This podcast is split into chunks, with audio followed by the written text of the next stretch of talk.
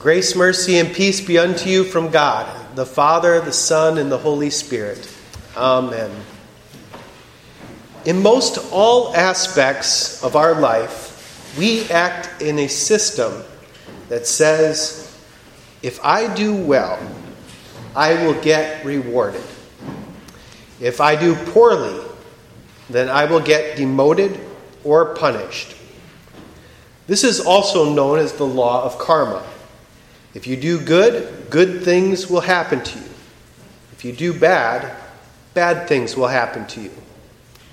Sometimes we carry these thoughts into our beliefs about God as well.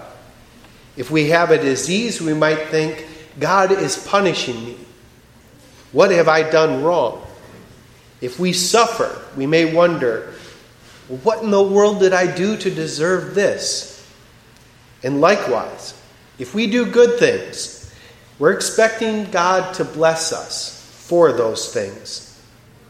We think, if I have a test coming up, I want God to bless me. Therefore, I better go to church this week. I better confess my sins. The, dis- the disciples in our gospel, they thought this way as well. As Jesus passed by, he saw a man born blind from birth. And his disciples asked him, Rabbi, who sinned that this man or his parents that he was born blind?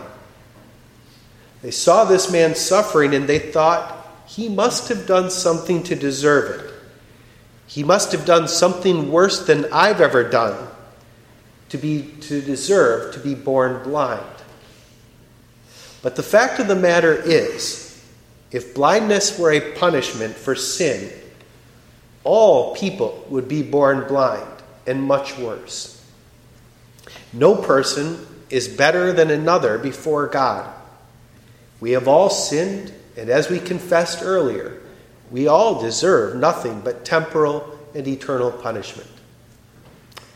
The disciples didn't understand this because they viewed God not as a Savior at this time, but as someone who was judging them against all others to see who would be the best. Of course, if that were true, God would have to grade on a tremendous curve. Starting with all the people, that's all of us, in the F category, and going down from there. And even further, everyone would have been really in trouble, really in trouble, if that curve started with Jesus, because he was perfect. He had straight A's. We are far below F. But Jesus answers his disciples it was not that this man sinned or his parents. Now, of course, they did. But this was not the reason for his blindness. He was born blind, Jesus continues, that the work of God might be displayed in him. His hardship was given him because God desired to do his work through this man. So he had hardship because God desired to show his love through this man. Think about this for a second.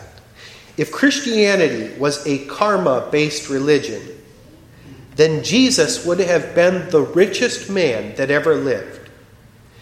Every single person would be envious of Jesus. He would have the perfect body that all people would desire him. He would basically be a billion times more handsome, rich, and enviable than the most enviable person that you can think of right now. But that's not what happened. It said the Bible says that there was a nothing about him that we should desire him. No, Jesus was perfect. And what did he have to do? Out of his great love for the Father and his great love for you and I, he suffered. He suffered so that the work of God, that is, the saving of all mankind, would be accomplished in his life. The suffering of believers is not a minimal arrow that is the suffering of believers is a mere faint arrow that points towards the suffering of the Son. Jesus finish, finishes his explanation to the disciples by saying, As long as I am in the world, I am the light of the world. And having said these things, he spit on the ground and made mud with his saliva. Then he anointed the man's eyes with the mud and said to him, Go wash in the pool called Siloam, that means sent. So he went and he washed and he came back seeing. Jesus singled out this blind man, and through his dealing with this man, Jesus shared with all of us the amazing things that he does for the entire world. At the end of our gospel, Jesus said, "For the judgment I for judgment I came into this world, that those who do not see may see." And those who see, that is, who claim to see, may become blind. The blind man in this exchange is really none other than you and me. If it were not for Jesus, we would all be left in darkness. Paul wrote in our epistle, For at one time you were darkness Notice he doesn't say that one time you were in complete darkness. He says at one time you were darkness. But now you are the light of the world. Walk as children of light. But just as Jesus approached the blind man, just as Jesus approached the blind man here, he has also approached you and I. And just as he washed that man born blind in the water at Siloam, he has washed you in the waters of baptism. If, he, if you have not been washed in the waters of baptism, he comes to you today and says, Be washed, be clean. You were once darkness. I want to transfer you, transfer you from that domain of darkness into the kingdom of light. Now, an amazing thing happened to that man born blind. He was washed and he was given sight. By his words, he then confessed Jesus' work in his life and through his confession, you know what he became? Light to the world. He who walked in darkness became a light by his confession of Jesus. He was washed in a pool called Sent. And you know what? When he rose from that water, he was sent to the people around him. The very first people that he came across was none other than his neighbors, his family, that saw a difference in him. I'll share a brief story. I don't often like to do this, but maybe some of you can relate. When I was in high school, out of a class of 104 people, I graduated high school as class partier. And I had a problem with underage drinking. And people, they loved to be around me. And I was, I was pretty popular in high school. June 3rd, 1995, one year after high school, I hit a low. I got very drunk and uh, passed out in front of my grandfather, whom I love and admire, and who I was ashamed to do what I did before.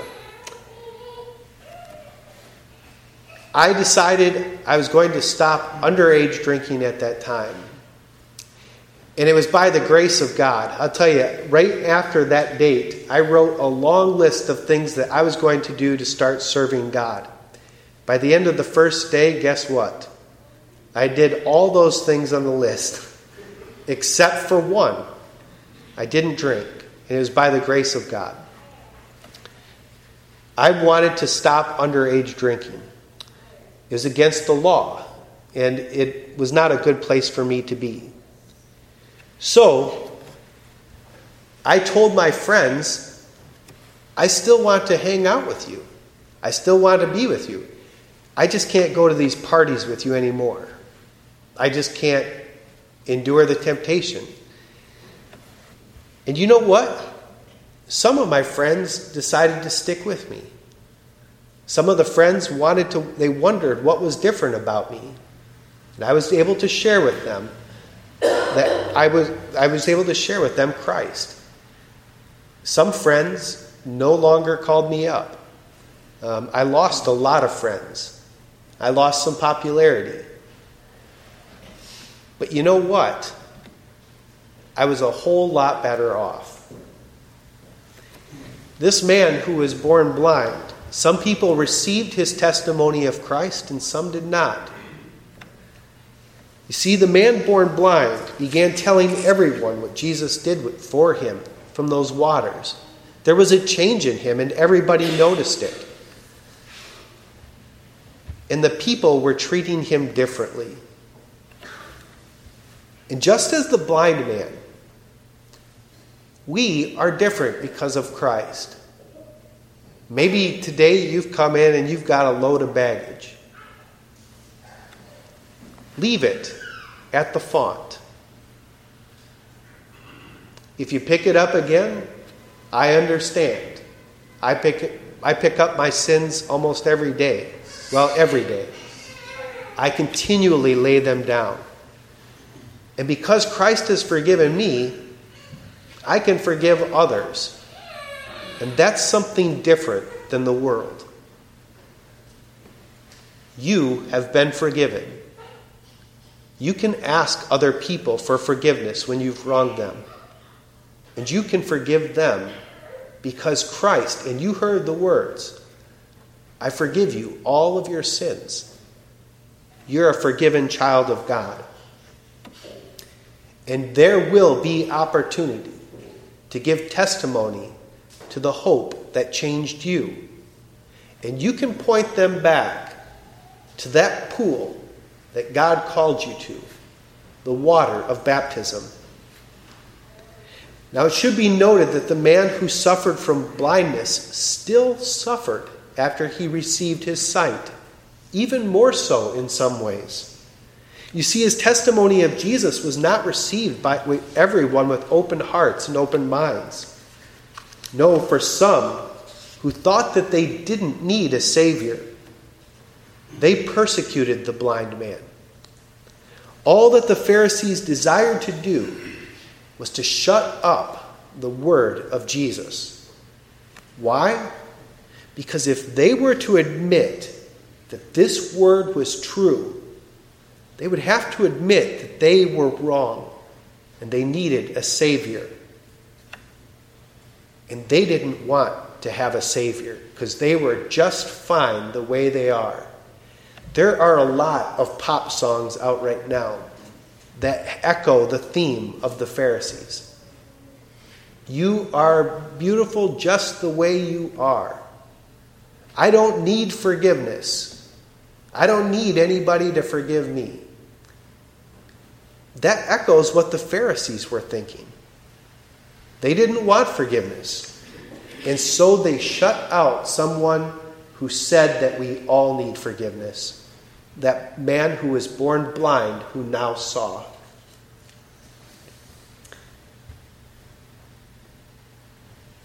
I lost my place. Oh, okay. This man who was born blind was echoing what happened to his Savior. He was despised, rejected by men. And the man who was born blind had something that the world did not have communion with that rejected one. Which you know what is more important than anything that you would lose in this life. Don't work for food that spoils, but for food that endures to everlasting life. In other words, abide in Christ, no matter what that means in your relationships in the world. Abide in Christ, not only for your sake, but also for the sake of the people that you run across, the people that you've been sent to. Do you realize you were not taken up to heaven after baptism? That's because you were to be sent out into the world, into your families, into your classrooms into your study groups, into your jobs, as light to the world. You don't have to go preaching every second while you're at work or while you're in the study group. But you do have to forgive and ask for forgiveness and walk humbly with the Lord your God, and people will see that you are different. And you will have an opportunity, trust me, You'll have many, many opportunities to share with others the hope that is in you. In the blind man's re- rejection and suffering, something amazing happened. Jesus heard that they had cast him out of the temple, and that's a terrible thing. It's as though he's ostracized from the entire community. But Jesus heard that they had cast him out, and having found him, he was lost. But look who sought him Jesus. Jesus sought him out. And he said to him, Do you believe in the Son of Man? And he answered, Who is he, sir, that I may believe in him? And Jesus said to him, You have seen him, and it is he who is speaking with you. And he said, Lord, I believe, and worshipped him. Jesus saved this man just as he saved you and I. And Jesus comforted this man just as he promises to comfort us in our suffering. He said to you and I, I will never leave you nor forsake you. And his word keeps that promise true. Jesus is here today, my friends to comfort you, to forgive you, to be your champion, even if no one else is. And if you do not yet know him, please talk to me about the waters of baptism. I would love to share the Lord's work with you, and I would love to see the work of God that he will do in you. Your suffering is not in vain, just as our Savior's suffering was not in vain. His suffering and the suffering that we share with Him is for the purpose of God's love. God's love for the saving of the world, that the blind may receive their sight. In the name of Jesus, Amen.